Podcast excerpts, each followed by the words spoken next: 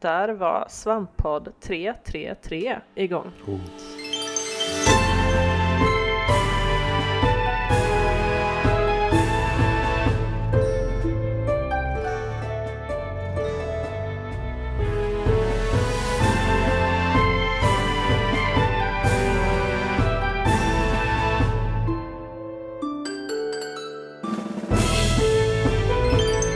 Åh! Ja. Är det, jag har väntat det... länge på det här.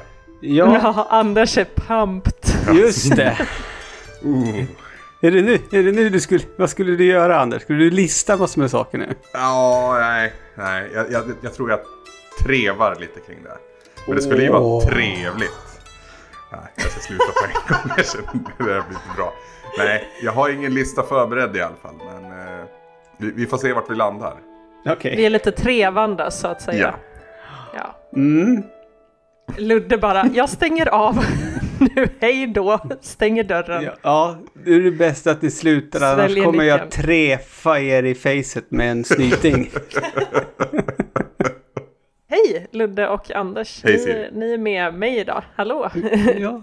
um, och eh, Anders, ja, vi, det var ju för något avsnitt sen så pratade ju vi om ditt, eh, eh för mig, inte medveten om att du hade det här innan. Eh, intresse för fotbollsnumerologi. Ja. Eh, och då pratade vi ganska mycket om talet tre. Ja. Eh, och varför det var en, It's en grej. It's a magic number.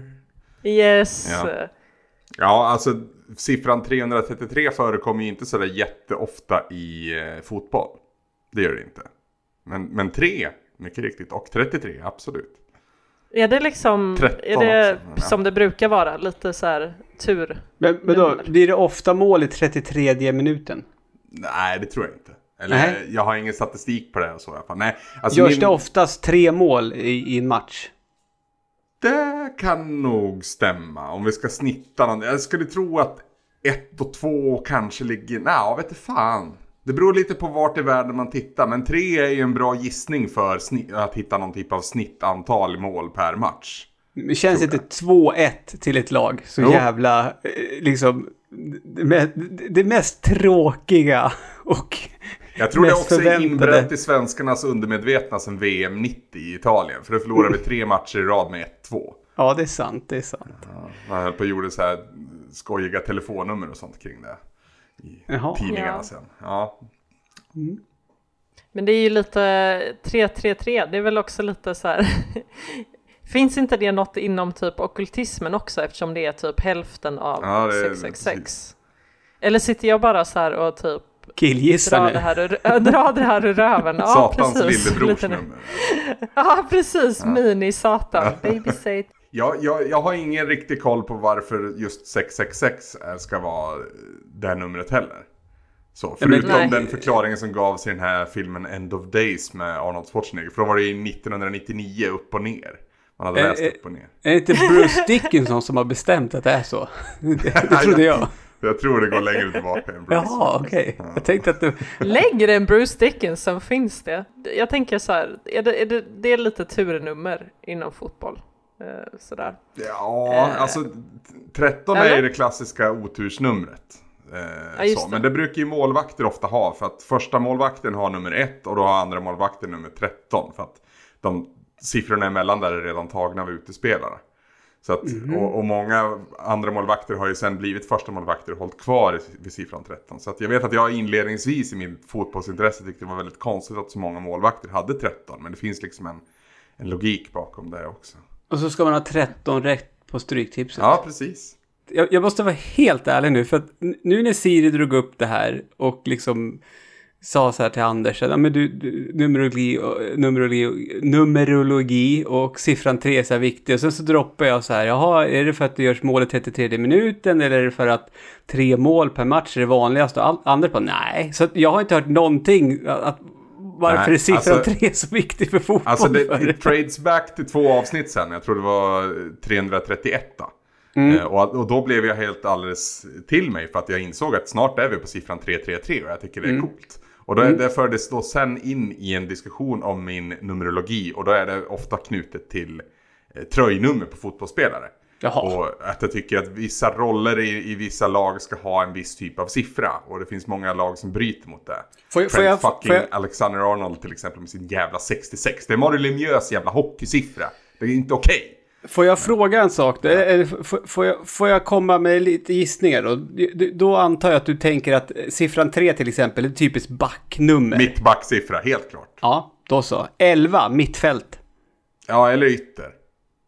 Men det är, det är liksom, ja, den rollen har ju transformerats genom åren. Alltså, ja, men yttermittfält eller ytterback, vad tänker du? Elva? Nej, yttermittfält eller ja, det är på mittfältet. klassiska... Ja, alltså det finns ju två typer av yttrar, eller tre Nio, egentligen. då är man anfallare. Då är man en klassisk nia, precis. Ja, ja precis. Mitt framför eh, målet står man. Siffran fem, den är ja. lite... Varför har du koll? Varför har du koll på det här Ludde? För att jag har spelat fotboll i typ över 20 år. Så att jag vet ju, vad, jag vet ju vad, vi, vad man valde för nummer. Det var ju verkligen så här. Vi, man, när det var det dags. var så förutsägbart liksom. Ja, men alltså, det, nej men man kastar ju. Där är backtröjorna, där är mittfältströjorna, där är anfallströjorna. Så var det alltid.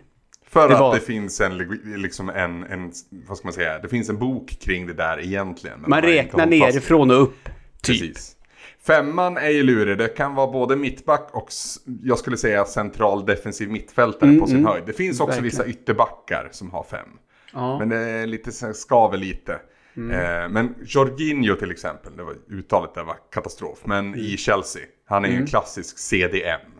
Central mhm. defensiv mittfältare. Och han har nummer fem vet jag. Ja. Men i United så är det ju våran kapten och mittback Harry Maguire som har nummer fem. Men det, det, det ska vi ju när det är tiotal på backlinjen. Åh oh, gud ja! Ja. Gud ja. Men, men där kan man komma, alltså det här är så konstigt nu. Det här blir konstigt i mitt huvud också inser jag. Men jag har så här, jag lutar åt ena hållet mer än den andra. Um, om man använder rätt typ av siffror så kan det vara, alltså typ... ja men då skulle det vara högt, då skulle det vara 17 om du ska vara back. Nej, ah, 17 är en mittfältssiffra. Mm -hmm, det mm -hmm. kan ni inte ha som där. Men siffran 12 kan jag tycka är okej. Okay. För att det är liksom tvåan fortfarande. Fast man tänker mm. att första tvåan var upptagen. Så då får liksom andra snubben som vill ha två få 12 istället. Okej, okay, ja. Mm. Och så, på samma sätt så kan liksom siffran 18 vara likvärdig med siffran 8. För 8 mm. är en klassisk mittfältsroll. Om man, sådär, ja. Mm. 18 är en Jag tänker så här Anders, du spelar ju mycket Fifa. Ja. Är det liksom, finns det någon nummer, nummerlogik i Fifa? Eller är det bara att de har tagit liksom? Alltså jag, de... när jag sitter och skapar mina lag så ser jag till att mina spelare har rätt siffror på ryggen. Men tyvärr gör inte AI alltid det. Så säg att, säg att eh, Real Madrid har värvat in...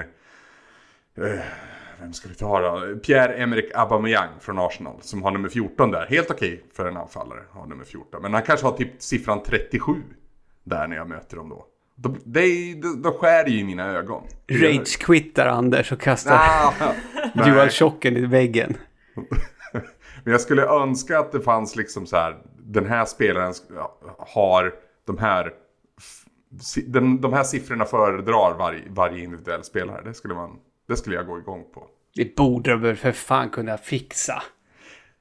Ja, jo alltså så är det. De, de, de har alla möjligheter att fixa ja, framförallt career mode som jag kör då, hur mycket som helst. Men det är inte där de tjänar sina pengar. Utan det är ju i Ultimate Team. Men mm. till, ja, till försvar då så ska man, de släppte ju en trailer här för några veckor sedan, eh, EA. Och en trailer enbart riktat till career mode. Så att de har inte helt gett upp på oss gamla stofiler. Som håller kvar i det här gamla spelläget. Nej. Skulle du säga att de matcherna med, med kassasiffror eh, från AIns håll går sämre för dig Anders? Mm. Är det liksom ett psykologiskt övertag AI har om dig? Om det är dåliga, ja. om det är så felaktiga siffror. Ja, jag blir ju förbannad. Och man ska ju aldrig egentligen låta känslor ta över så. Eh, så det, det, kan nog vara, jag, jag har ingen liksom statistik på det eller någonting sånt. Men ja, det är mycket möjligt att det är så. Det, det är mycket, mycket du får skriva ett argt hatbrev till EA. Ja, jag fattar ju varför det blir så. För att siffror upp till en viss är, är liksom tagna och då tar den första bästa siffra. Men ibland kan det ju också bli att de får så här siffran fyra. Och det, nej, det blir ju tokigt alltså. Det, det borde de ordna. nu vet jag vad Anders kommer sitta och raljera om på, på ålderns höst. Ja, gud ja. Gud, ja. på, Men det, på det är ändå, det är bor en, på. En, liksom, en brist i programmeringen och liksom en, en, en del som man har valt att inte lägga energi på eller liksom förbisett på något sätt. Men när, när spelare själv väljer helt idiotiska siffror. Jag nämnde Trent Alexander-Arnold i Liverpool. Det går inte att ha 66 som jävla ytterback. Vem fan okejade det borta i den där jävla skitstaden? Kan de liksom förbjuda spelare att ha siffror? Det är faktiskt, I vissa länder så finns det liksom tydligare regelverk jag, för Jag kan ju tänka mig att 69 och 88 är väl två siffror som var, eller är väl kanske två nummer som man inte får ha på en tröja. Jag kan inte dra till minnes att jag har sett någon med de siffrorna, nej. Mm, det känns rimligt. Eller är det så här självsanerande kanske? ja. Tänker så här trevlig stämning i i omklädningsrummet. Ja, vi, alltså, ha, vi hade... så ska ju fotbollssiffror ska ju inte, det ska inte vara egentligen någonting över 30 för liksom, ordinarie spelare. Sen blir det ju så, när man har en stor trupp med ungdomsspelare så blir det många som har kanske typ jag, menar, jag vet Scott McTominay har 39 i United. Det har han haft i massa, massa år. Mm. Men han borde ju byta siffra till nästa år. Och vi, vi hade Williams nummer 69 på, på ett bortaställ. Ett, ett orange och blått eh, bortaställ. Då fanns det en tröja med nummer 69 på. Vill du ha den då? Ja, den hade jag typ nästan varenda gång då. Får jag säga en sak med 69 dock? Ja. För det anspelar till sexuella ställningen 69 antar jag. Vad, vad, du måste utveckla, jag vet inte riktigt vad du pratar om. bra, bra försök om, om man lägger siffrorna ner så kan det gestalta två personer som utför oralsex på varandra samtidigt. Förstår du två vattenskallar då, det blir jätte... jätte... Precis. Tack Anders, tack så. Nej, men är inte det den, typ den mest överskattade jävla sexuella ställningen? Så, har du, har, alltså, nu, nu går vi dit. Men alltså, det, vem har någonsin uppskattat det egentligen? Det, det är ju en kul grej, men det är kul i fem minuter. Sen bara, nej alltså vi kan turas om. Det är lugnt. Ja, du tänker så här turordningsbaserat, ja, mycket precis. trevligare. Mycket mer ergonomiskt för en 30-plussares rygg liksom. Oh, Gud vad jag inte såg den komma. Och nu blev jag jättesvettig. Är du säker på att det är därför och inte för att det är 30 grader varmt ute? Ja, jo, men det kom. Det, det här gjorde att det blev dubbelt så varmt i rummet känner jag. Oh, jag tror Anders gjorde mig generad. Kan ni inte bara hålla med mig? Den, den är så jävla... Alltså, när man är liten så tänker man det är briljant. När man hör om den så, oh, det låter fantastiskt. Men den, upp, den, den når ju aldrig den, den astronomiska höjden ja, som man nej, jag, jag, jag måste nog säga att jag är hashtag team 69 i så fall. Är det så? Ja. Ja, då får du fan förklara för mig hur jag ska göra, för jag har gjort någonting fel. Jag lovar att jag ska ta det vid tillfälle. Absolut. Sexualupplysningspodden. Mm. Uh, jag måste nog säga att jag faktiskt håller med Anders. Ja, den, den lovar mer än vad den håller. Ja, alltså så bråttom uh, har ingen. och bråttom för det är så här, man måste samtidigt typ ligga ner, alltså eller hur, mm. så, du får inte ha bråttom fast du håller på som att du skulle ha bråttom. Jag hörde också något så. sjukt, det har jag inte ens tänkt på.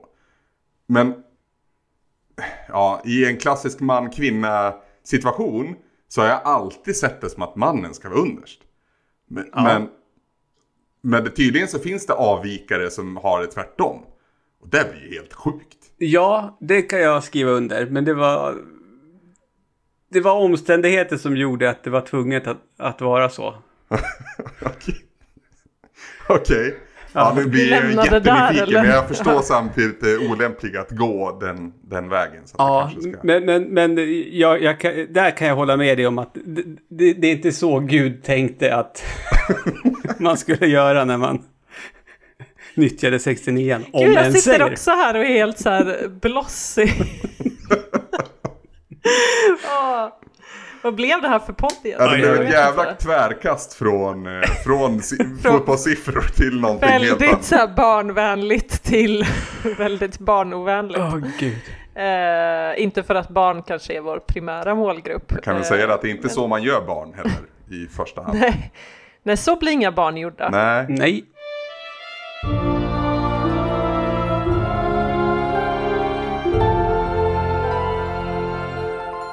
Men eh, apropå barn som blir gjorda eller någonting. Eh, Ludde! Yes, okej. Ja, eh, du, du, har fått barn gjorda, tror jag, i, i helgen. I lördags så hade ni en rollspelsstream i Kumla, där du bor. Jag vet inte vad det har med barn att göra, men, men bara så go with it. Det var, okay. det var den sämsta överlämningen någonsin. Ja, eh, det var ja. det. För jag visste inte riktigt ja. hur jag skulle... Skit i det där med barn. Nu pratar vi om väsen istället, tycker jag.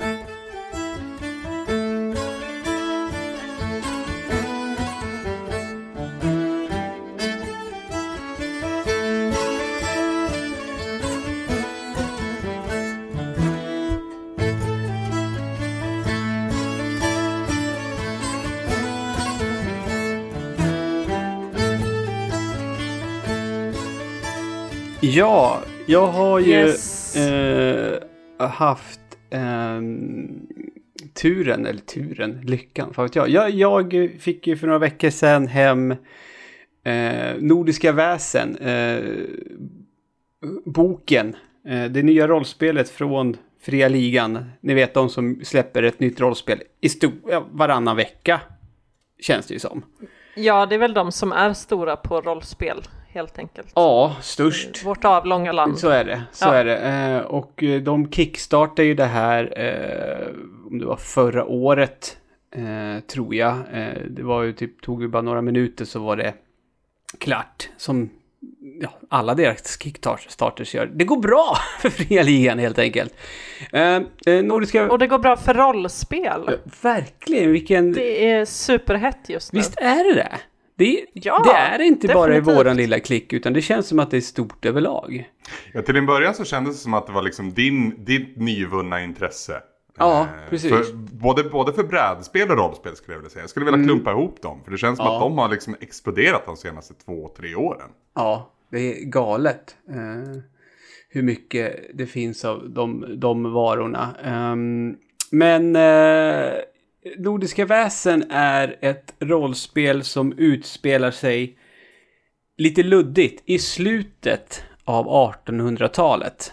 Eh, det är liksom inte så här, det finns inget år när det utspelar sig, utan det utspelar sig i slutet av 1800-talet. När, nu ska jag säga det där igen, när industrialiseringen, åh, oh, nu är jag glad. Um, uh, jag lyckades. Uh, började göra sitt antåg i, Det är så härligt att lyssna på dig för man får höra både vad du säger och vad du tänker om vad du har sagt samtidigt. Det är liksom som ett live-kommentatorspår. på, på, på, på, min Blu-ray liksom. kommentatorspåret. Gud. Ehm, och eh, när du spelar väsen, då spelar du som ett så kallat torsdagsbarn, som det kallas i folkmun. Det vill säga en person som har någonting som kallas för synen. Och har man synen, ja, då kan man se eh, väsen, helt enkelt. Eh, och när spelet utspelar sig så är det tio år efter eh, någonting som kallades Sällskapet eh, upplöstes.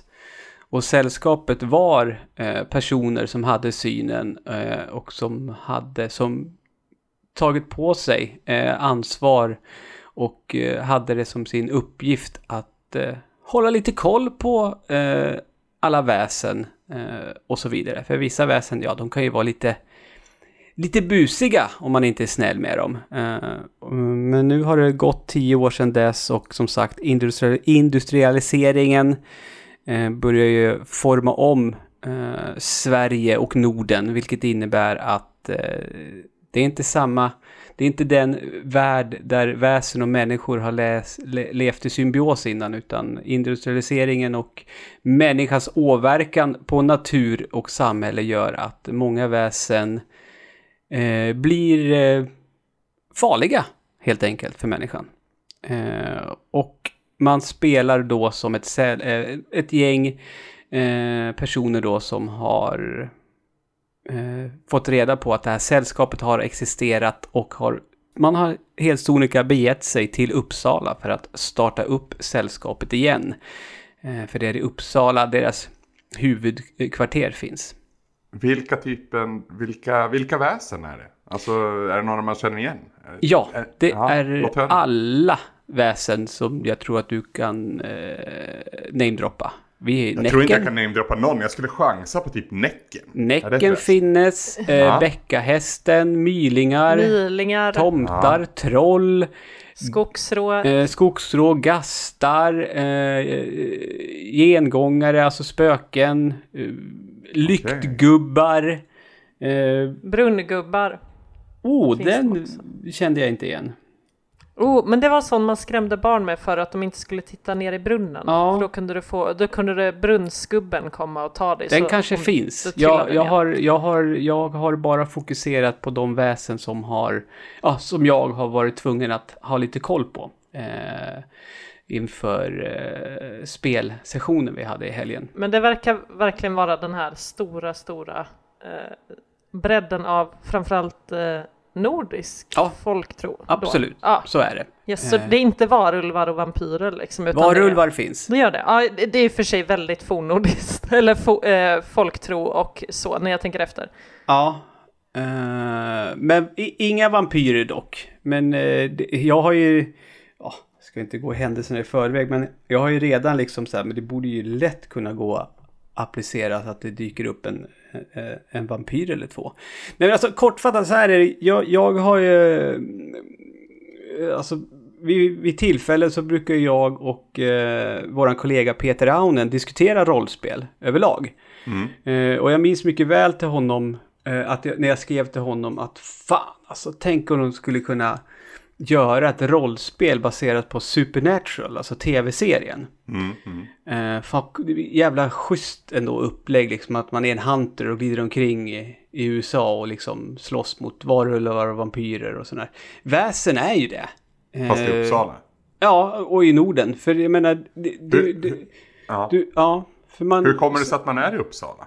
Eh, för det är i Uppsala som eh, sällskapet hade sin, sitt högkvarter och man har fått eh, reda på att det var just där eh, det var. Och så har man fått nycklarna till det här slottet Gyllenkrauts som ligger vid okay. Fyrisån eh, av en Linnea någonting som nu sitter på eh, hospitalet i Uppsala. Som är det lite är... extra kittlande för dig då som har vissa rötter i Uppsala? Ja, faktiskt. Det är lite ja. kul för att jag har ju införskaffat eh, kartan över det här eh, fiktiva Norden och på ena sidan så är det just över Uppsala en karta. Eh, ja, med domkyrka och slott och sånt utmärkt. Så att eh, det är absolut att det är coolt så. Jag kan ju faktiskt avslöja som så att en sån som Carl von Linné mm. Ryktas att det var han, han, han har liksom varit med och grundat sällskapet. Uh, att han... Oh, så det är lite så här uh, ja, Illuminati-grej också med hemlig order ja, och sånt där. För, för, att det finns, när man läser liksom bakgrunden och allting om det här, då, då, då sägs det att Carl von Linné gav sig ut på en sån där resa som han har gjort när han har kollat på blommor och sådär. Men att han även gjorde en sådan skrift fast det handlade om väsen då. Det är bra cover om man ska liksom spana ja. på blommor. Det, det, det, ja, men, men, men, sen så sa Carl von Linné att ja, men han har liksom, sen, om det var någonting, någonting i stil med att han liksom, jag har aldrig haft någonting med det här att göra med sällskapet. Jag vet inte vad ni pratar om. Och den där boken har ju aldrig eh, återfunnits. Och då var det många som trodde att eh, Carl von Linné bara påstod att han hade synen för att få lite uppmärksamhet. Men han märkte att det blev backlash och ingen tyckte att det var för hans tanke var ju att han skulle göra det så att folk skulle förstå att det finns faktiskt väsen bland oss, men det var ju inte så många som trodde på honom.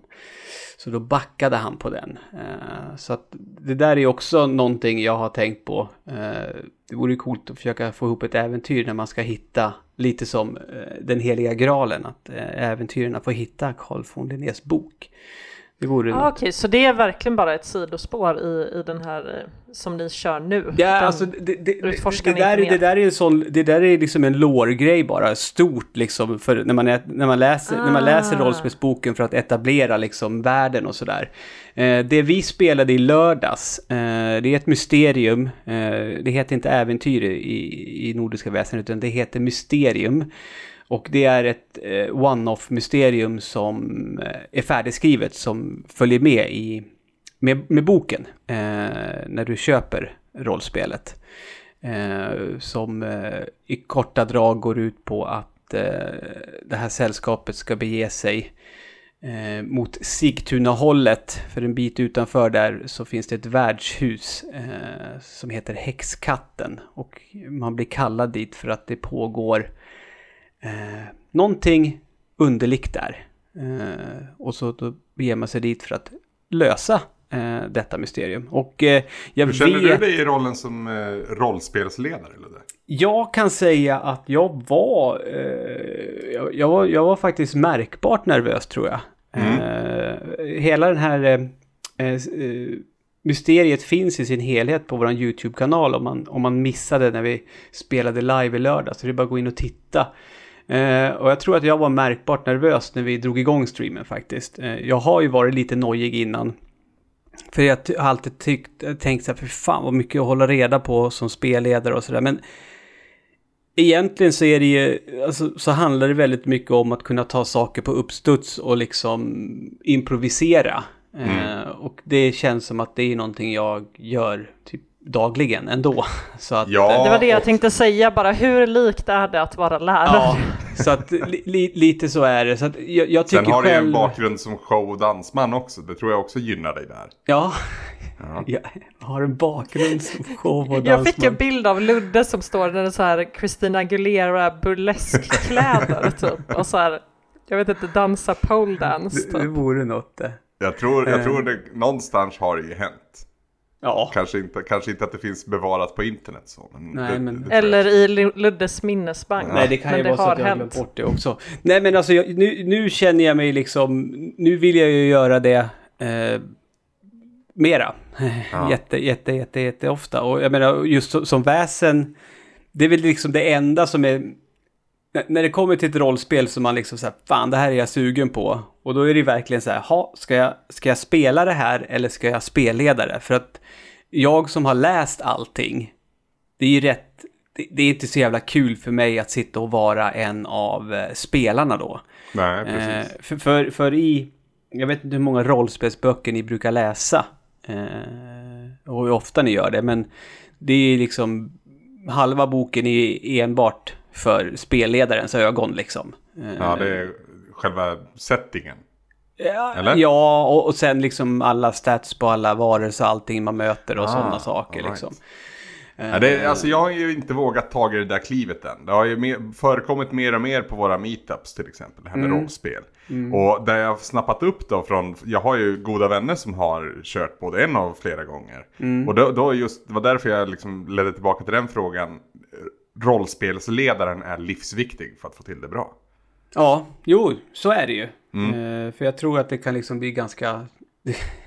det blir ganska tråkigt annars. Ja. Uh, blir det ju. Men, men jag, jag, jag kände att uh, det här vill jag göra, göra igen.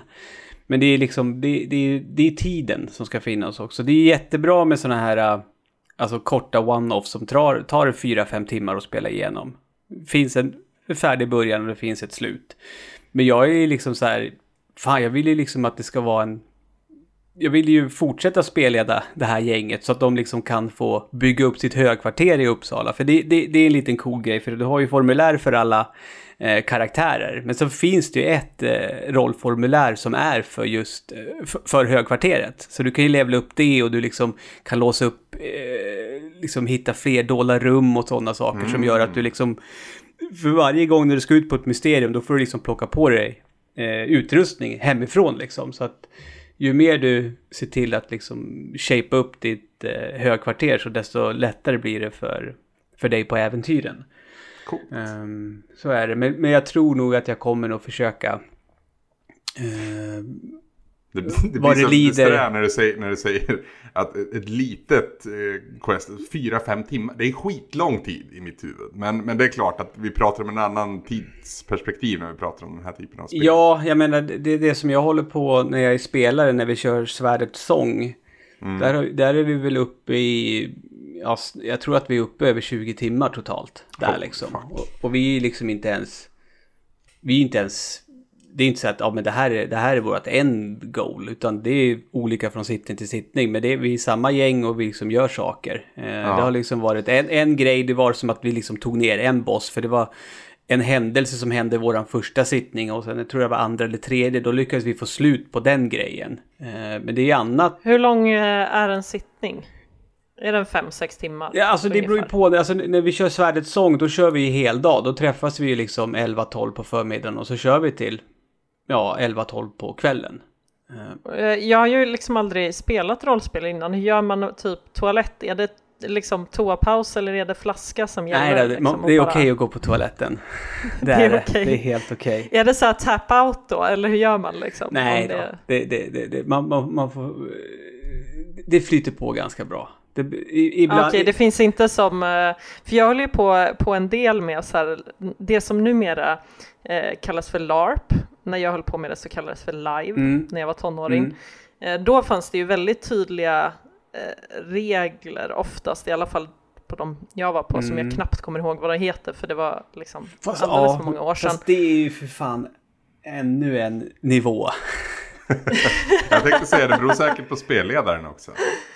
Jo, nej men precis och, och storleken på, på livet och eh, såklart ja. liksom. Alltså det finns ju så här väldigt uppstyrda och så finns det liksom sådana här som kompisgäng drar igång liksom. Mm. Eh, men just det, men det jag, jag kommer ihåg, det fanns ju liksom så här ord man skulle använda för så här, oh shit, nu måste jag gå iväg och gå på toaletten eller vad det nu kan mm, vara, mm. ni vet. Ja, äh, vi, vi, har, vi har det väldigt flytande så, men, men alltså det jag, jag, nu kanske jag inte har en aning, men det känns som att just det här att det känns som att det har blivit en trend inom rollspel att det liksom skrivs äventyr och även rollspel som är liksom gjorda för att det inte ska behöva ta en hel dag. Uh, bara för att man ska liksom typ kunna använda det som att istället för att man spelar ett brädspel så kör man lite rollspel eh, en stund. Mm. Eh, och det uppskattar ju jag, för att ha en kampanj igång, det är ju rätt krävande. Eh, och det måste ju vara jättesvårt om man har, det lär väl finnas de som har flera kampanjer igång också. Ja, men precis. Så ja. det, det, är det jag känner nu liksom, för nu, nu har jag ju spelat det här eh, Drömmarnas dans och spelet, det är Väsen och eh, de, som, de som kickstartade Väsen, de fick ju två eh, till eh, färdigskrivna mysterium. Och vad jag har förstått det så ska ju de komma, alltså de kommer ju släppas för folk som inte har eh, kickstartat spelet. Så då, det, jag tror att det är åtminstone två till färdigskrivna mysterier som kommer komma till det. Och jag har ju liksom läst Alien-rollspelet också och där har jag två, eh, två äventyr och så ett tredje kommer i höst. Så att, och sen Tales from the Loop har jag också ett färdigskrivet eh, äventyr till. Så att jag har ju liksom färdigskrivna äventyr i spel som jag nu är ännu mer övertygad om att jag vill spelleda dem och inte spela själv. Ja. Eh, så, så, det är väl det enda hur det kommer bli för mig nästa gång. Jag tror säkerligen att jag kommer spelleda eh, Förmodligen kommer jag ha spelet någon eller några gånger till innan det blir dags att, för mig att sätta mig att fortsätta med, med, med den kampanjen som vi håller på med i Svärdets sång. Och det ska bli spännande att se hur jag kommer trivas då bakom och sitta framför spelledarskärmen istället för bakom den så att säga. Just det. Uh, och så, ja, spelledarskärmar, jävla smart grej det är. Kan du förklara för en newbie som mig då? Vad, ja, vad en, berätta vad mer. Vad är en spelledarskärm? ja, men, du, du har kanske sett sådana, att, att den som sitter och är spelledare har liksom en skärm framför sig. Eh, Pratar vi typ en iPad eller vad, vad Nej, nej, nej, alltså i, i kartong. Jaha, okej. Okay. Ja. Med, med... En sån där som man har på förskolan för att ge barnen en mobil. Ja, precis. Nej, men alltså det, det, är, liksom, det, det är en större bit kartong som du vecklar ut och ställer, fram, ställer framför dig. Och jag har liksom tänkt så här, men det är bara för att vi andra ska inte se vad spelen håller på och skriver och vad han slår med tärningar och sånt där. Men det som är så fiffigt om du köper liksom spelledarskärmarna som tillhör det rollspelet, då finns ju nästan all viktig information när det kommer till strider och allt sånt där. Det finns på spelledarskärmen. Mm. Så behöver du inte sitta och bläddra i boken hela tiden, Just. utan den mest väsentliga infon för att liksom hålla ett, eh, hålla ett spel igång finns på spelledarskärmen, vilket är väldigt, väldigt eh, skönt. Så jag kommer nog jag kommer aldrig spelleda ett spel om jag inte har en, eh, den officiella spelledarskärmen till kan jag säga. Nej. Det. Det låter väldigt eh, nybörjarvänligt väsen, eller är det bara jag som Nej, alltså, grejen är den, hittar alltså, på saker? Överlag så, så skulle jag vilja påstå att eh, de flesta av fria ligans spel är väldigt nybörjarvänliga. Eh, för det är ju, de har ju en egen spelmotor Eh, där man enbart eh, nyttjar T6or. Jag menar den mest eh, ikoniska rollspelstärningen är ju T20. Eh, men så det, det är ingenting man nyttjar i, i fria ligans spel. Eh, alltså de nya, utan det är vanliga tärningar med sex sidor på. Och kortfattat, lyckas du slå en sexa eh, när, när det är dags för dig att göra, göra det du säger att du ska göra, då lyckas du. Eh, oftast. Om du bara lyckas. Kan det vara, jag tänker, kan det hänga ihop också lite med att det känns som att det är någon form av så här rollspelsvåg nu som efterföljer den här brädspelsvågen som var att det liksom har blivit mer tillgängligt och att en tärning med sex sidor inte känns lika skrämmande för en lekman som en, en 20-sidad tärning gör. Ja, men alltså lite så är det ju. Eh, och sen, sen, sen, nu har ju den spelmotorn har ju några år på nacken nu, men de har ju hållit fast vid det och, och, och grejen i den. Har du, har du spelat ett eh, har du spelat ett av fria ligans spel som nyttjar den här spelmotorn, då är det liksom inga problem överhuvudtaget att eh, eh, kunna hänga med i, i, i en annan titel eh, från deras katalog. Och jag måste ju faktiskt, jag måste ju ta tillfället i akt också och eh, ge en jävla eloge till, till våran vän och kollega Tobbe. Eh, som var med i lördags. Det var ju jag, eh, min svåger Linus, Glenn och Peter och så var det ju Tobbe för vi hade ju bestämt att vi skulle ses. Och Tobbe var lite avig till att oh, rollspel liksom. Mm. Nej, Eh, men han kom hit sen vi började göra karaktären och sen började han förstå mer och mer att det handlar inte om teater. Det är inte det. Jag han tror det är en liksom... missuppfattning många gör faktiskt. Mm. Så jag har nog, eh, även om jag blivit rättad då när jag liksom frågat mina närstående som sagt. Men som sagt, bilden man har utifrån är oftast att det, det är tätt sammankopplat med The Serie The Live. Ja, nej men alltså grejen är, för, för Tobbe, han, han eh, rollspelade med bravur verkligen. Eh, och gick verkligen in eh, för det. Han småskojade lite innan vi började så här, men, men skulle jag kunna liksom så här, dö första timmen och sen kan jag gå och sätta mig i soffan typ. Men han var ju kvar ända tills han var tvungen att åka hem. Och jag menar, han hade ju, hans karaktär som han gjorde, eh, hade ju alla karaktärer har en mörk hemlighet och om, om man någon gång under eh, spelets gång kan applicera sin mörka hemlighet under mysteriet så att säga. Då, då får man liksom, då kan man få erfarenhetspoäng och sånt när man är färdig sen. Mm. Eh, för det gör man alltid när man är färdig med en session. Då sitter man och då, då ställer spelledaren, eh, det är, jag tror det är tiotal frågor som man alltid ska ställa när, när, ett mysterium är klart. Och har man liksom gjort, för varje sån grej man har lyckats gjort, då får man ett erfarenhetspoäng som man kan lägga på sin karaktär sen. Och Tobbes eh, karaktär, eh, Smörka hemlighet var ju att eh, vara beroende av eh, droger. Och han, det var väl minst tre, fyra gånger i alla fall som han verkligen så här, ah, nej men jag behöver, eh, jag behöver bara gå iväg för mig själv en stund liksom. Så det var jävligt snyggt. Mm. Eh, så det en stor eloge Tobbe. Det var faktiskt, han var jätterolig eh, att ha med. Hela gänget var det. Det var, det var, det var fantastiskt. Eh, Glenns karaktär, eh, Peters karaktär sköt Glenn i ansiktet vid ett tillfälle. För, för, att, för att Peters ja, karaktär härligt. blev, fick, fick en förbannelse kastad på sig. Eh, och då, ja, då blev det som så när de fick slå med tärningar. Alltså det blev, det blev ett, eh, ett skott som liksom, ja, inte i skallen utan den mera... Ett liksom, skott. Ja, vid ögat. Men då varje gång Glenn eh, skulle, hans karaktär skulle säga någonting i spelet sen så var han duktig och höll, höll upp ena handen för ögat. Bara för att verkligen visa att han är bara enögd just nu. Så det var, det var roligt. Det var kul. Ja. ja, men skulle du kunna typ berätta lite, eller är det ens möjligt att berätta kort om, om eh, deltagarnas karaktärer? Oh. Eller är det liksom för maffigt eller för hemligt eller för personligt? Nej, för hemligt är det ju inte, för alla får presentera sina karaktärer i streamen. Ja. Det är bara det att jag ska komma ja. ihåg vad de heter, det har jag glömt bort.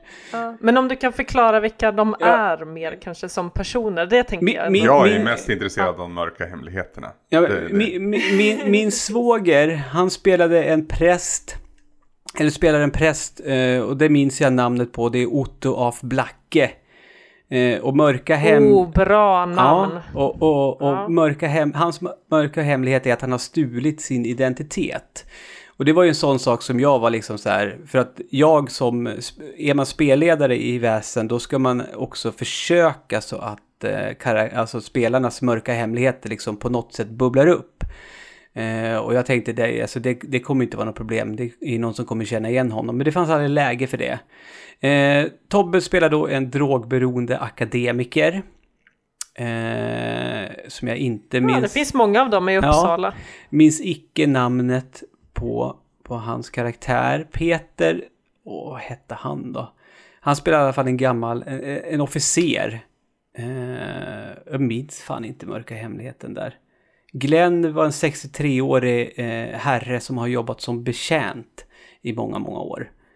Uh, för det är liksom officer, betjänt, akademiker och just präst. Det är några av de arketyperna som man har att välja på när man gör sin karaktär. För det finns liksom färdiga arketyper. Du kan liksom inte bara hitta på, jag vill vara en sån, utan du måste utgå från en arketyp. Men sen kan du välja att bara för att du är arketypen präst så behöver du inte jobba som präst, utan du kan, du kan hitta på vad du själv vill ha för yrke. Men du, måste... du kan vara en präst på dekis. Ja, liksom. men, du, men du måste utgå från, från eh, alltså en viss arketyps grundförutsättningar när du gör, när du gör din karaktär. Och det är liksom, alltså rollspel är ju, och jag tror att det var det, när det klickade för Tobbe, eh, dels när vi liksom sa, tänk dig att det, det här är ett brädspel fast du har inget bräde framför dig.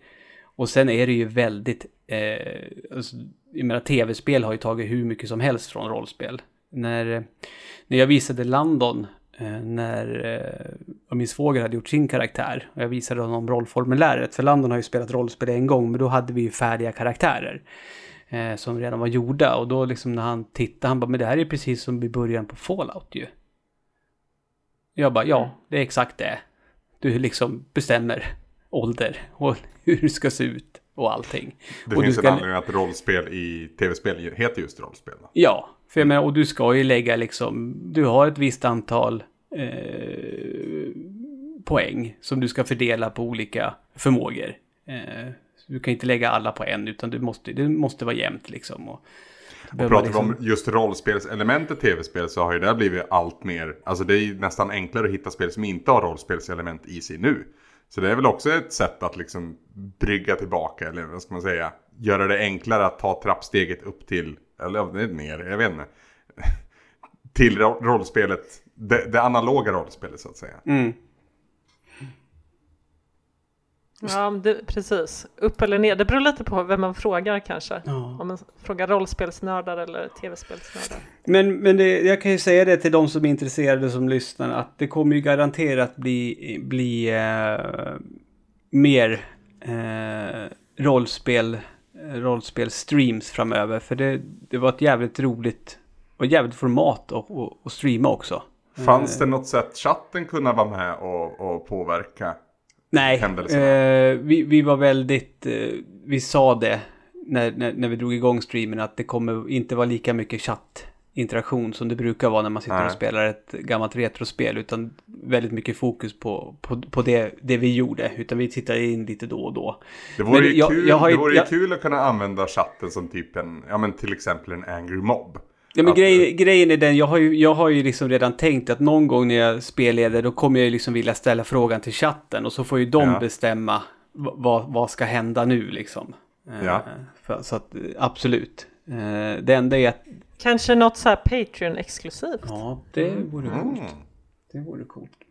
Nej, men mm. Anders, eh, du är välkommen att haka på någon gång. Ja, alltså det är ett kliv att ta. Men, mm. men ja, det låter ju lovande det här ändå. Siri, not so much. Nej. Det är roligt ju. Eller? Ludde bara, ja. Jo, alltså det, det, det är ju någonting lockande med det. Som sagt, det har ju förekommit på Meetup ett par år nu. Ja. Men det, det, är just det där att det tar sån tid som är liksom mm. frånstötande för mig. För att, ja, om vi går till Meetup då specifikt så är det en väldigt Ja, men det är, det är en lång helg men det är fortfarande intensivt och vill göra väldigt mycket under de här ja. dagarna.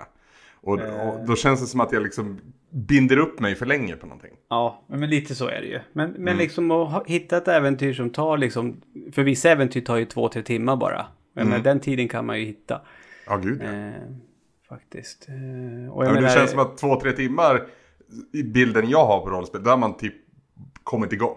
Kanske. Ja, men precis. Men, men jag tror, jag tror det, det, det färdigskrivna äventyret fan, den sovande pojken eller jag vet inte. Ja men det är Tales from the Loop i alla fall. Det, det, ska inte ta så mycket längre och där, där är det färdiga karaktärer. Så då ska de som spelar välja en av dem bara. Och sen är det ja. bara att ut och köra. Uh, du behöver liksom inte sitta och mecka och göra din karaktär och sånt innan. Utan det är bara så här. Välj vilken, vilken du vill vara och sen kör man bara.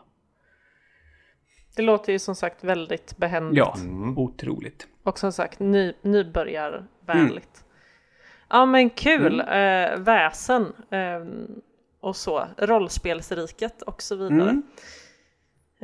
Eh, och som sagt, det kommer väl eh, ja, någon form av fortsättning i en diffus framtid, får vi hoppas? Ja, Eller? vi kommer, mm det kommer fortsätta spelas eh, väsen. Eh, Glenn vill verkligen fortsätta och det vill även min svåger också. Men det jag kan säga att det kommer inte vara så att jag kommer streama, vi kommer streama varenda gång vi spelar väsen. Det blir det inte, utan jag, jag, jag tror nog att jag ska titta på andra titlar så att det blir, man får uppleva annat eh, än bara väsen i rollspelsform.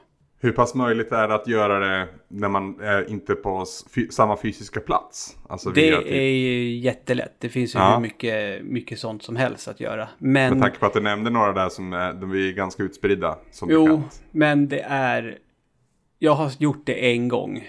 Mm. Och eh, fan vad jag tyckte det var... Uh, nej, det var inte samma sak. Det är inte lika kul. Nej, det enkelt. är inte det. Nej, men jag tänker om man, om man liksom har en väldigt långtgående kampanj kanske det kan vara inte varje gång men Nej, någon men precis, gång ibland absolut, köra. absolut. Men, ja. men, men eh, då är jag då, då, då ser jag nästan hellre att det tar lite längre tid. Men eh, att man när man väl spelar så träffas man. För det är så vi har bestämt med Svärdets sång till exempel. För vi Just kanske det. ses en eller två gånger per år. Men vi har mm. sagt mm. att när vi ska spela det, då, då är det när vi träffas IRL. Punkt och slut.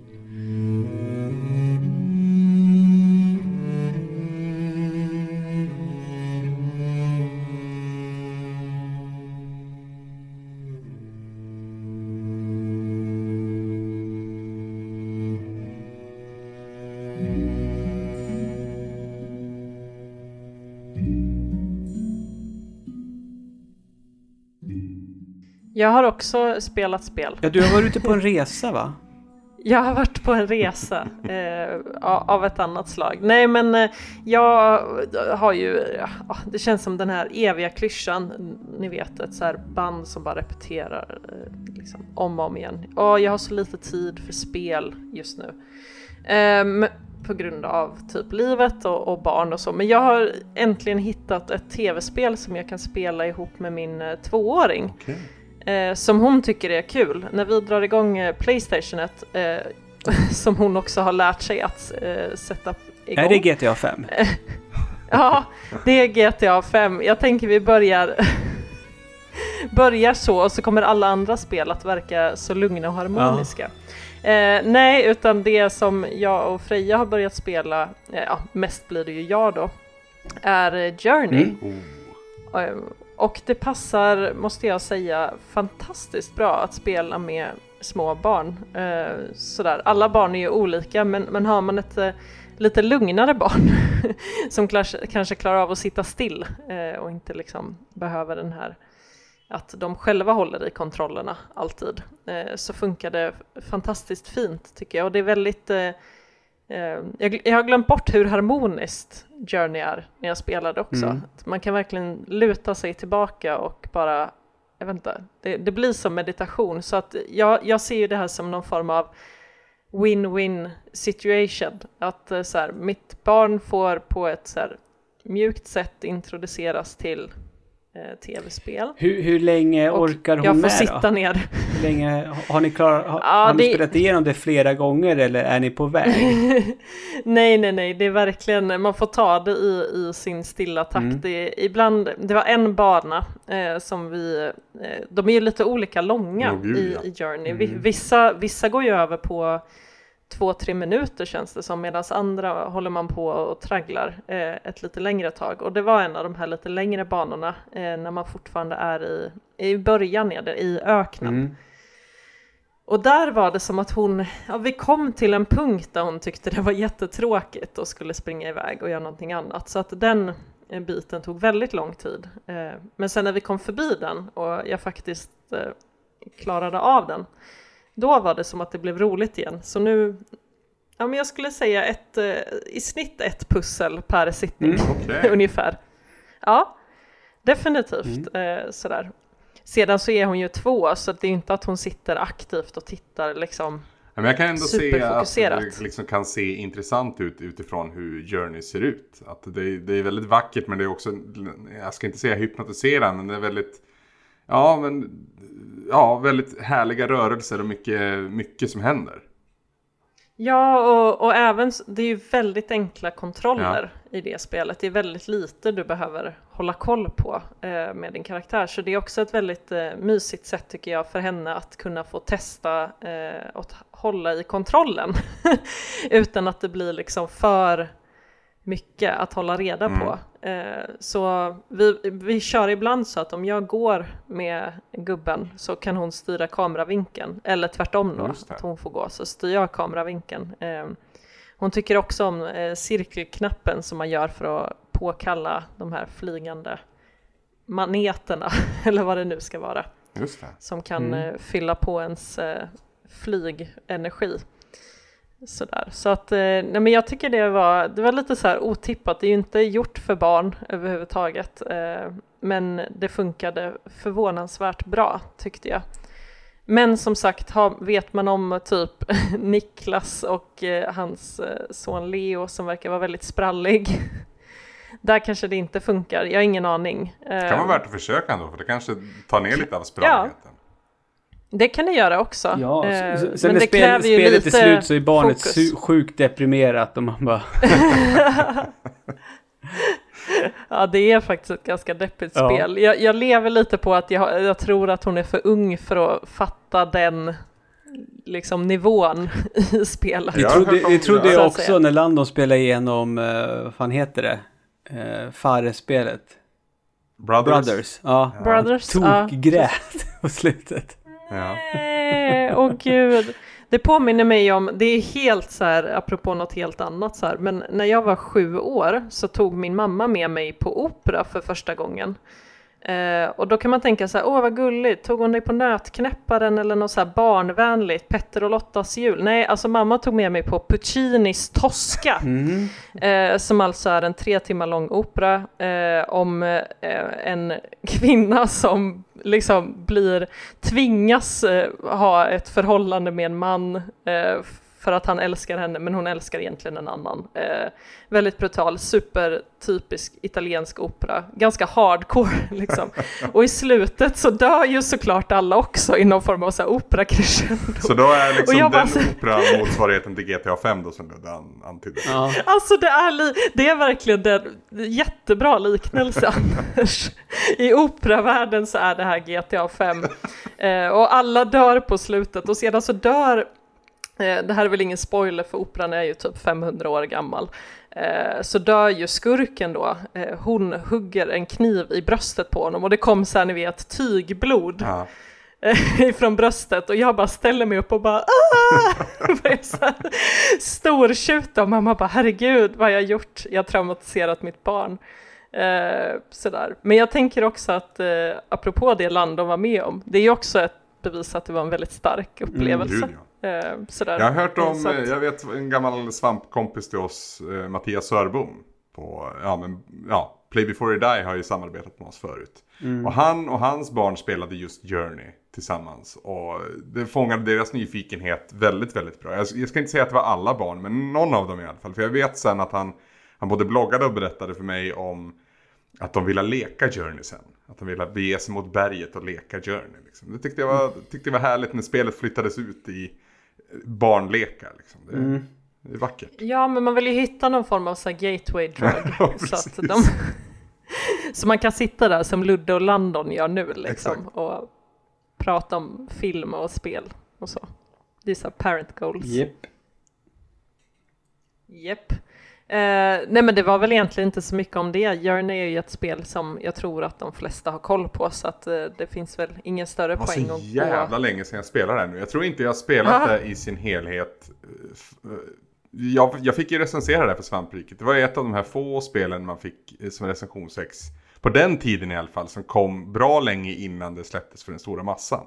Mm. Och det här var ju, alltså det blir ju lätt så att man drar sig med liksom så här ja, men man ska beskriva ett jävla konstverk när man ska förklara vad Journey är. Men det blev verkligen så i min recension också. För att det är ett sånt speciellt spel. Mm. Och det, det, var så härligt att spela det för att det kändes som att jag såg ett av jordens underverk för första gången. Liksom, att jag var en av de första som såg det. Den känslan liksom att det var sån eureka moment och jag kunde liksom inte skrika om det så som jag ville. Journey kommer ju, alltså det känns som en sån titel som kommer ligga på, alltså många år framöver när sajter eller folk överlag ska lista de hundra bästa spelen någonsin så Journey kommer alltid ligga topp 10 där tror jag. Ja, i eh. toppskiktet i alla fall. Ja, det är svårt att, svårt att utkonkurrera. Det, det är också, eftersom jag har spelat det nu igen, det är förvånansvärt hur bra det håller. Mm. Som du säger Anders, det är ju några år nu sedan det släpptes och vissa spel åldras ju med större värdighet än, än andra, mm. helt klart. Sådär, och det här, ja, men det här fortsätter som, ja, jag instämmer hos er båda att det, det här kommer nog kunna ligga på de här topp 10, topp, åtminstone topp 20-listorna länge. Mm, mm. Eh, och som sagt svårt att beskriva också om man inte har spelat det. Ja.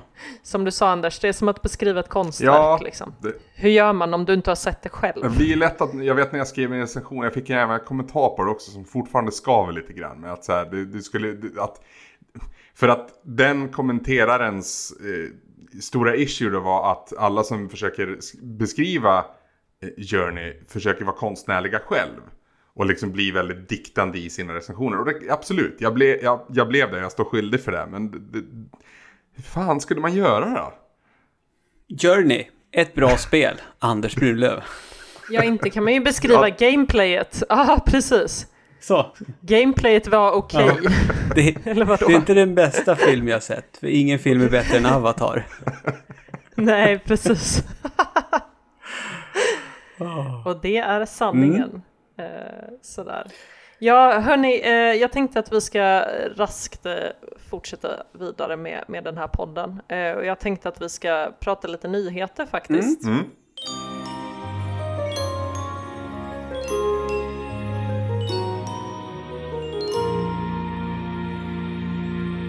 För det har ju varit så här, eh, eller det, det som eh, bubblar just nu i spelvärlden är ju det här med att eh, Fortnite sparkas ut av Apple och Google. Mm. Eh, så det är typ titanernas kamp som håller på just nu. Eh, och eh, jag rippar det här lite från eh, Niklas Sintons eminenta nyhetssvep där han skriver om det här. Eh, ett av världens mest populära spel, Fortnite, går inte längre att ladda ner från Apples App Store eller Google Play Store. Och det är då på grund av att Epic Games eh, introducerade ett eget betalsystem i Fortnite för att slippa betala den avgift som finns på transaktioner som de här plattformarna tar. Eh, om jag förstått det hela så är den ganska saftig. 30 procent va? Eh, ja, 30 procent. så eh, det finns ju definitivt pengar där att eh, alltså, tjäna bara att ha sitt eget betalsystem. Och det är väl någonting, eh, förlåt att jag avbryter det här, men mm, det är nej, väl, nej, det är kör, väl någonting kör. som Apple har kört, om vi fokuserar på Apple då, inte bara i App Store, utan jag för mig att iTunes också hade någon liknande, som gjorde att många skivbolag inledningsvis var väldigt, väldigt restriktiva med att Eh, göra sin musik tillgänglig på iTunes. Ja, och även Spotify. Det var väl därför det här Tidal ja. kom med Jay-Z, eller vad det nu Precis. var. Eh, för att man skulle gå runt den där liksom procenten som ja, slukade en del ja, för pengar för de här. Man kan tänka sig att 30 procent, ja men det är ju liksom ändå, det är inte så mycket, men det är ju skitmycket egentligen. Det kan man väl vara överens Ja, om. precis. Samtidigt så, det är väl ett så här lite tvåeggat svärd också för att å andra sidan så är det ju liksom att App Store levererar den här tjänsten eh, och något ska de väl ha för besväret också. Jo, men någon, det eh. finns ju någon mellanväg mellan någonting ska de ha och 30% på allt. Förstå jo, hur mycket jo, pengar de tjänar på andras arbete. Och det är ju det mycket, om jag förstått det hela, eh, som Epic Games motsätter mm. sig egentligen att Apple har den här monopolsiffran Exakt. på den här avgiften, att det är det som skaver egentligen mer än att de har det systemet överhuvudtaget. Eh, utan att, ja, och då släppte de ju också en eh, parodi, Epic Games, på en Apple-reklamfilm eh, från 1984, ironiskt mm. nog, eh, som i sin tur där Apple i sin tur protesterar mot IBMs monopol på datormarknaden. Så att, ja, det, det är mycket upprörda känslor. Ja, för det, i, i den andra ringhörnan då så att säga står Epic Games som inte på något vis är den underdog de gärna vill porträttera sig själva att vara. De är ju ett superstort företag också, har ju vuxit så det knakar, mycket tack vare Fortnite. Eller mest ja, tack jag vare tänker Fortnite, att det är ett väldigt... Uh, ja, mest tack vare Fortnite. Det, jag tänker att det är också ett väldigt smart sätt av Epic Games att uh, skaffa sympatier. Ja eh, att porträttera sig själv så här eh, medialt. Men, eh, men man ska inte lura sig själv. Epic Games som du säger, det är ju en miljardindustri mm. eh, i sig självt och de ser ju såklart också att de har pengar att tjäna på det här så det är inte rent eh, liksom ideologiskt skulle jag heller säga att de vill jobba för någon så här fri öppen marknad utan de, de ser väl definitivt också att de här 30 procenten skulle kunna vara något som de skulle kunna stoppa egen ficka. Jag blir lite så här, för men Fortnite är ju free to play. Då, är det, då vill Apple ha 30% på mikrotransaktionerna då som sker i spelet. Ja. Eller? Jo. Visst är det väl så? Ja, eller jag har förstått att det, det är någon form av alltså nu tar jag det återigen från Niklas nyhetssvep, men det är någon form av appskatt. Mm -hmm. så det är mer som så här, du ska betala de här eh, procenten. Ah, okay. Men jag vet inte riktigt hur de räknar ut den där summan, mm. men det är väl någon form av så här, fast det är, avgift. Är det typ lite som att Epic ska betala hyra för att deras spel får ligga på App Store typ? Ja, men jag har tolkat det hela rätt. Någon får jättegärna mm. hoppa in och, och, säga om, om jag har helt snurrat till det. Men det är så jag har tolkat mm. det. Att det är, som du säger, Fortnite är ju free to play. Så eh, det är liksom, hur, hur beräknar man den summan egentligen? Ja, och jag, och jag eh, tror så, ju att det är, men, det är ju cross-platform också. Så att, jag menar, köp, köper man grejerna på sin dator så då, då är det ingenting. Så det, måste, det måste väl vara som så. Att Apple vill ha betalt för att deras spel får finnas på deras plattform. Punkt slut. Ja, så att deras plattform möjliggör att de kan spela. Ja, precis. Ja, Samtidigt som jag då tycker liksom att jag fnyser lite åt det att Epic vill ses som underdog så kanske det krävs Epics storhet för att kunna gå en rättvis match eller en liksom, ja, faktiskt göra någon skillnad om de nu får göra det. Vi får ju, framtiden får utvisa det. Eh, jag har ingen aning hur sånt där funkar. För jag menar, okej okay, om det nu är som så. Att Apple vill ha betalt för att Epics spel ska kunna finnas på deras plattform. För då tänker jag så här. Betalar Activision för att eh, betala dem Sony för att man ska kunna eh, köpa Call of Duty på Playstation Store? Sony har väl sin del också i, eh, alltså plattformsarvode eller vad man ska kalla. Precis som Microsoft och Nintendo säkert. Ja, så att det är det. Nu blir man så här, men är det bara Apple? Eller är det bara det att Apple kräver 30% är ganska mycket? Ja, det vore intressant att se en stor genomgång och se hur ja. mycket de här siffrorna skiljer sig. Om, om 30 verkligen är med ett utropstecken efter eller om, om det är någonstans branschstandard. Det tror jag inte. Det, det känns som att det är inte, Epic är inte det första företaget som har reagerat mot det här. Nej. Och eh, i viss mån protesterat också. Men visst, ja, precis, tog, så, visst har, tagit, det, det har de tagit bort från Google Play också va? Ja, mm. precis. Mm. Exakt. Så att det verkar ju också vara just mobil, alltså de som har hand om eh, den sortens mm. spel. Eh, och eh, det de kritiserar dem för är ju just den här monopolen. Jag kan tänka mig, det finns ju inte lika många sådana här tjänster eh, på den marknaden som det gör på ja, men, PC och eh, konsol. Eh, så då, utan att överhuvudtaget ha tittat på några sådana siffror så gissar jag att ju mer monopol du har desto högre procent kan du ta. Mm. Ja. Eh, och jag tänker som du också Anders, det kanske krävs eh, någon av typ Epic Games magnitud för att Apple och Google överhuvudtaget ska lyssna. Eh, för jag tänker att det är nog fler som har protesterat mot det här tidigare men har inte rätt sorts megafon eh, för att nå dem helt enkelt med den här kritiken. Undrar vad Cliffy B tycker. Han har säkert en åsikt i frågan. Jag tycker, jag tycker alltså, jag, han har alltid, jag har alltid tyckt att han är lite töntig i sin framtoning rent generellt. Men han var ju en jättestor profil på Epic. Eh, och eh, liksom posterboy för Gears of War. Eh, och sen så lämnade ju han Epic Games för att göra sin egen grej. Alldeles precis innan Fortnite släpptes. Och Epic har ju mm. liksom exploderat sen dess. Han, jag, kan, jag kan inte tänka mig att han är någonting annat än bitter.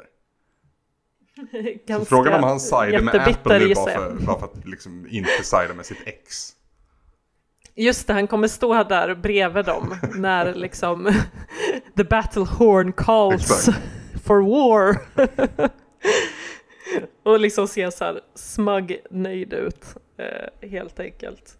Ja, nej, vilken, vilken härva. Eh, det blir ju alltid så intressant också tycker jag när man får glutta liksom på den här alltså ekonomiska biten mm. av spel. Mm. Eh, som man ju, alltså jag går inte runt och tänker på den. Nej, du får, eh, du får ju alla spel gratis av mig. så att, jag vet, jag är så jävla borta. Förlåt, men är det du som köper spelen och ger dem till Siri? Uh, jag har någonting att erkänna. Ja, Ludde har en deal. Okay. Det är så det är, Anders. Jag, utåt sett mot er, men nu, nu, nu berättar jag det. Så liksom låtsas jag att ja, men jag har skitbra kontakt med utgivare och sådana saker. Jaha, två, ah. vill, vill, vill, vi ha två ex av det spelet? Ja, inga problem, jag mejlar och fixar. Det är Nej. jag som betalar allt från egen ficka. Ludde är vår sockerpappa. Mm, så är det. För jag känner ju så jävla bra som kommunanställd lärare. Ja, ja det var det jag alltid misstänkte. Fan. Ja. Det ska bli oerhört Nej, men... intressant att följa det här för att som sagt vi är inte på någon, långa vägar i mål. Det jag verkligen inte hoppas på är att liksom man, man eh, settlar och det liksom tystas ner och det blir ingen slutpunkt för oss utomstående. Vi är ju ganska många som är utomstående. Men, ja, men förstår ni att det blir som det lätt kan bli i rättsfall i framförallt eh, USA. Mm. Och framförallt när det handlar om så här megacorps liksom, eh, med jättedyra advokater. Som sagt, eh, nej men precis. det skulle vara intressant också att se en genomgång och, och så se hur de här 30 procenten står i paritet till andra plattformar. Och, ja, jag tänker mig att det är i mobilmarknaden det handlar om här och jag antar att det är för att det är så otroligt många enheter vi pratar om när vi pratar om plattformar. Eh, så, och det, var, varför det också kan ses som ett monopol. Men om det är någon som har en, en text på gång eller läst någon, någonting någon, någonstans om det här så hit me up. Jag är nyfiken. Ja, faktiskt. Det ska bli också bli jättespännande om det blir så att Apple förlorar det här monopolet. Mm. Om det någonstans är det här liksom slutgiltiga resultatet. Då vore ju det ett väldigt häftigt tilltag ändå av Epic Games. Ja. Eh, kan jag tycka. Oavsett eh, storleken på, på dem. Ja, de vill gärna se det som David och Goliat, men det är ju snarare typ Goliat och Goliat. Ja, ja, Goliats kusin. Som är typ nästan lika stor. Precis, Goliats lite tanigare men fortfarande ganska långa kusin. Goliat mot The Rock. ja men det är typ så. Ja, nej men hörni, eh, jag tror att det här eh, avsnittet sakteliga börjar lida mot sitt slut. Värmen säger att det är som så. Värmen. Ja, verkligen. Och eh, exakt det här klibbet mellan låren och stolen eh, säger att det börjar lida mot sitt slut. Men eh, först och främst vill jag tacka er för att ni eh, ville vara med i det här avsnittet. Och, och, 3, jag känner, att du, vill, jag känner att du vill tacka oss också att ingen av oss hakade på när du började prata om klibb mellan dina lår. Det ska vi ändå ha en eloge för jag och Anders, tycker jag. Alltså, ja. Jag vet inte riktigt för nu tog ja, du ju upp ja, det. Just det där är ju cheat, cheat ja. Nu, nu, det är nu cheat, var det tankarna ja. som vi hörde igen. En eloge till Anders eh, för att du inte tog upp det. Eh, och sen sa jag faktiskt klibb mellan mina lår och stolen. Uh, thank you very much. Okej, okay, jaha. Ja, ja, ja. Uh, ja, man hör det, det man vill höra. Den här stolen, är det någon variant på den här 69 då? Eller? Liggande stolen. ja, precis. Och med det så tror jag att vi avslutar det här avsnitt 333. Får jag plugga för en eh, grej bara? Ja. Ja, plugga. Eh, vi har ju kört eh, GTA Online Heists i omgångar och vi har ett, ett tilltänkt datum för nästa samling av gänget så att säga. Och det är det då torsdag Woohoo! denna vecka klockan 19. The Fast and the Fungus. Precis. Torsdag klockan 19 så ska vi köra igen är förhoppningen. Jag hoppas att ni finns med oss i chatt och ja, titta vad vi hittar på för tok. Och där blir ju övergången definitivt att eh, om ni inte redan gör det så gå in och följ oss på Twitch. Eh, där heter vi ju Svampriket och där kan ni se eh, bland annat eh, The Fast and the Fungus, jätteroligt namn, jag vill säga det hundra gånger till. Eh, och andra streams som vi har haft på G och eh, kommer ha på G. Eh, tyckte det var jättemysigt med Tobbe och Glens eh, Mullemäck bygger, bygger flygplan. Otippad favorit för min egen del också. Ja, mm. eller hur? Supercomfy att ha sådär vid sidan ja. av. Eh, och, och eh, tycker ni att det vi gör är lite extra nice så att eh, ni skulle vilja följa oss lite mer så skulle jag rekommendera att ni börjar stötta oss via Patreon för då får ni nämligen tillhöra den besjungna svampaden eh, som får lite extra content, eller hur Ludde? Så är det. Eh, jag vet att det är säkert många som har väntat på det nu, men AFK, AFK Podcast till exempel, där jag och Tommy eh, tittar på filmer som är baserade på spel och eh, bedömer dem, har jag haft ett litet sommaruppehåll, men vi är tillbaka nu i slutet av den här månaden. Och sen tänker jag bara säga som så att inom kort så kommer det faktiskt komma ännu en eh, Patreon-exklusiv podcast i det flödet för er som ger oss en slant varje månad. Så håll utkik efter det. Kan undra vad du tänker på då, Ludde? hmm. Jag vet inte. Tänk, alltså, tänker du och jag på samma sak? Ja, eller ja, jag vet. Nu Tänker du på något snuskigt nu Ludde igen? Men jag har ju presenterat en idé för dig som jag fortfarande ja. har då, okay. i görningen. Eh, då en rättelse. Ja. Eh, inom kort kommer det komma två nya ah, okay. Patreon-exklusiva podcast i det eh, flödet som är till för eh, våran svampadel. Så! Perfekt. Hemliga riket, som sagt, eh, blir Patreon så kommer ni inom kort att få reda på mer. Eh, och som sagt, följ oss jättegärna på sociala medier. Eh, där heter vi också Svampriket. Och eh, kika in i våra grundhamn som är svampriket.se för där lägger vi upp eh, texter. Nu senast så hade vi en jättefin gästkrönika som handlar om att eh, spela eh, som far ihop med sin son. Och eh, ja, allt annat samlas ju där helt enkelt. Eh, bland annat så kan ni lyssna på den här podden där eh, om ni skulle känna för det. Så med det så vill jag tacka för den här veckan. Puss och kram! Hej då! Puss puss! Hej då!